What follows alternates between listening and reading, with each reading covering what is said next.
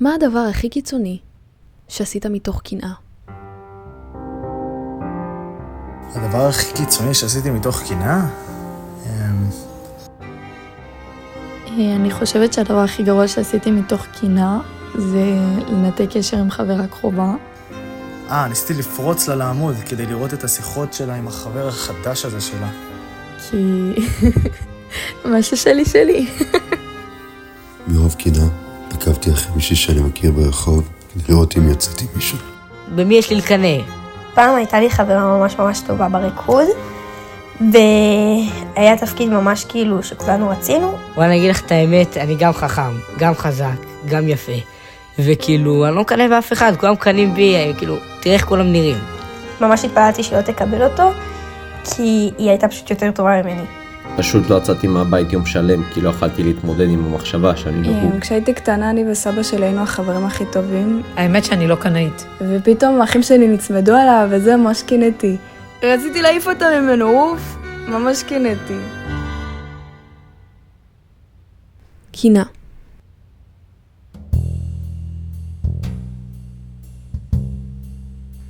אם הרגשתם את הגוף שלכם מתמלא באנדרנלין ואת הלב שלכם פועם בחוזקה, איבדתם שליטה על הבעות הפנים שלכם, ומאוד קשה לכם פתאום לשלוט על המחשבות שלכם, היא הגיעה גם אליכם.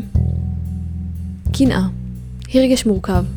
היא בדרך כלל מכלול של מחשבות שקשור לחוסר ביטחון ומלווה בסוג של תחושת גועל, עצבים, פחד וחוסר אונים.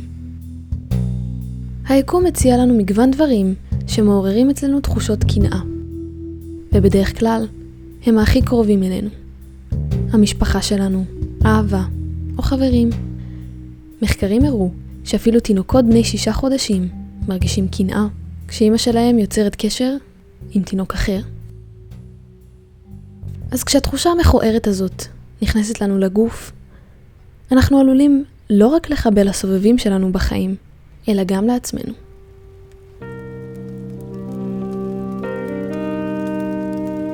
שלום, אני אליאן גלאור, ואתם נמצאים איתי כאן, במסע. בכל פרק אנחנו עומדים להיכנס למסע במקום אחר בחיים שלנו. אתם עומדים להיחשף להשפעה של העולם החיצוני על הנפש שלכם, כדי לגלות, להכיר ולהבין את הלב שלכם. אז אם אתם מוכנים לצלול לתוך התודעה שלכם, שבו בנחת, קחו לכם כוס תה, ובואו נתחיל.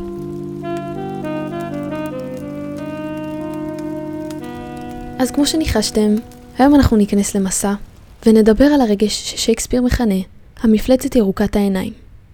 הקנאה. אנחנו נלמד ממה היא נובעת, ולמה כל כך קשה לנו להתמודד איתה. אנחנו נבין ונכיר את הסימנים של אנשים שמקנאים בנו, ואיך הם משפיעים עלינו. אבל הכי חשוב, אנחנו נלמד איך להשתחרר ממנה.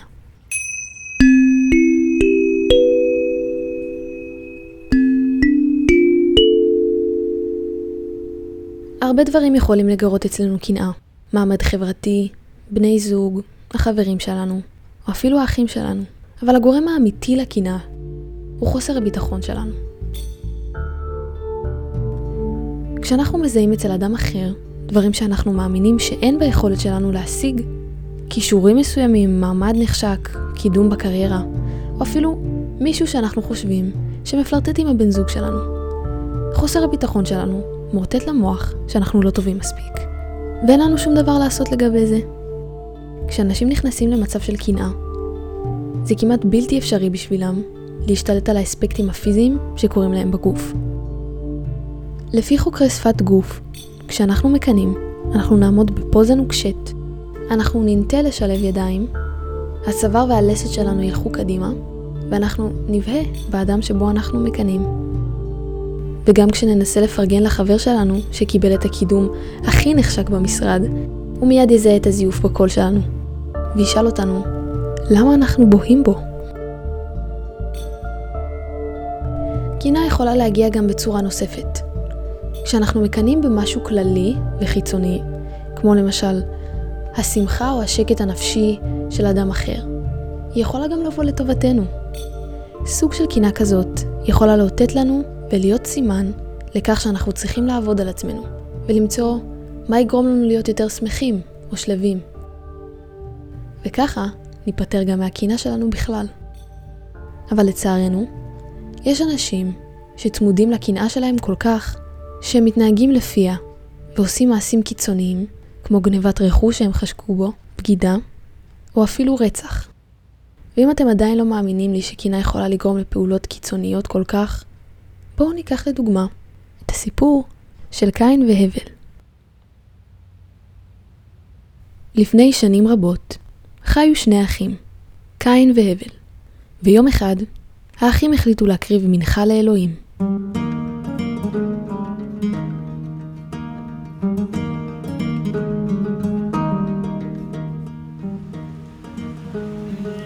מה זה שם קין? מה, אתה צוחק עליי? מה הבאת למנחה? אני הבאתי עם היבולים והפירות של השדה שלי. מה, למה? מה איתך? אני הבאתי את בעלי החיים הכי משובחים מהמרעה שלי, לעומת הפירות שלך. קין והבל מסרו שניהם את מנחתם לאלוהים. אבל אלוהים קיבלה רק את מנחתו של הבל, ולא את של קין. וואו, זה היום הכי טוב בעולם. ראית איך היא קיבלה את המנחה שלי? ידעתי שהצאן שלי הכי טוב בעולם. בשמיעת קריאות השמחה של הבל, קין הבין, אלוהים לא קיבלה את מנחתו.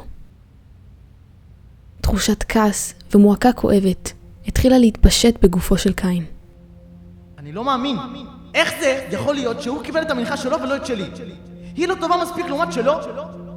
הוא צודק, אולי הוא צודק. באמת פשוט פירות עלובים. אלוהים שמעה את זעמו של קין, והחליטה לפנות אליו. למה חרה לך? ולמה נפלו פניך? אל תוותר.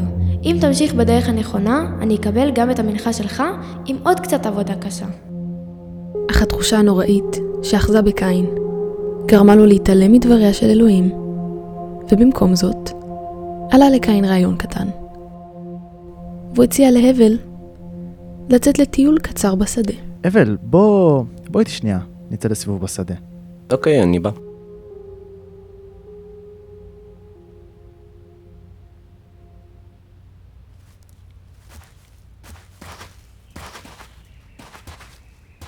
אה, קין, יש סיבה שיצאנו לטייל סתם ככה באמצע היום, כי אנחנו לרוב לא, לא מסתובבים, וכאילו, אתה לא תמיד מזמין אותי למשהו, וכאילו...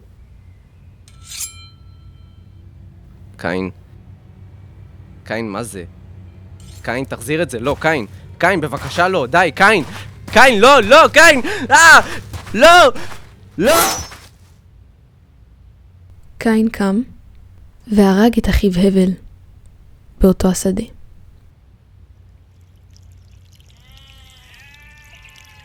ותאמר אלוהים אל קין, היי הבל אחיך. מה? מאיפה לי? מה? מאיפה לי? מה? לא יודע, מאיפה לי? מה, שומר אחי אנוכי? מה עשית? כל דמי אחיך צועקים עליי מן האדמה. יש הטוענים כי סיפורם של קין והבל הוא בעצם הרצח הראשון בהיסטוריה האנושית. והטענה הזאת גורמת לנו לתהות. הרצח הראשון היה בעצם מעשה שבו לא אנשים זרים קמים אחד על השני, אלא אחים. האח הבכור, שבדרך כלל ממונה על שמירת הצעיר, קם על האח הצעיר והרג אותו. הסיפור מלמד אותנו מהו הכוח של הקנאה עלינו. קנאה היא סוג השנאה האפל ביותר. היא גרמה לאח הבכור לרצוח את אחיו הקטן, והיא יכולה לגרום לנו להרגיש ולעשות דברים שלא נעלה על הדעת.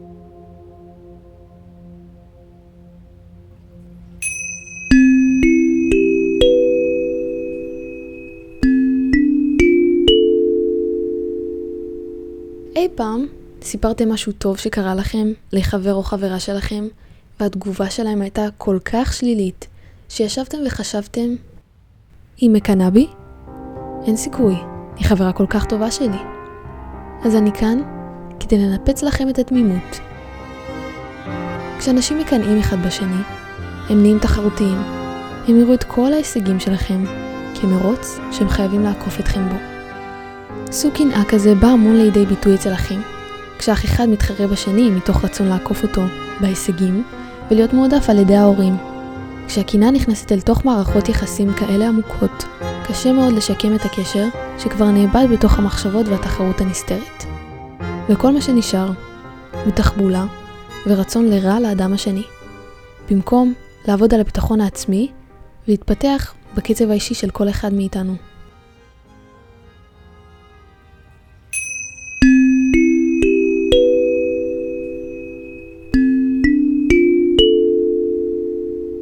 אתם בטח שואלים אותי, אז אליאן, איך אני מפסיק לקנא? אז כדי שהמפלצת הירוקה לא תטרוף אתכם, אתם צריכים להבין שקנאה היא לא קשורה לאדם שבו אתם מקנאים, היא קשורה אך ורק לחוסר הביטחון הפנימי שלכם. אני מציעה לכם לעמוד למפלצת הקנאה מול העיניים ופשוט לקבל אותה. אל תנסו להכחיש שאתם מקנאים, כי ההכחשה שנותנת לכם תחושת עליונות, מהר מאוד תחזיר אתכם חזרה אל הקנאה, ותתקע אתכם בה שוב. כשמקבלים את הבעיה, אפשר לפתור אותה, ולשאול את עצמכם, למה? אני מקנאה בה כי היא יפה ואני לא? או שאני מקנאה כי אני חסרת ביטחון לגבי המראה שלי, ואני רוצה ללמוד לאהוב אותו? ושם הקנאה מתחילה להתפוגג.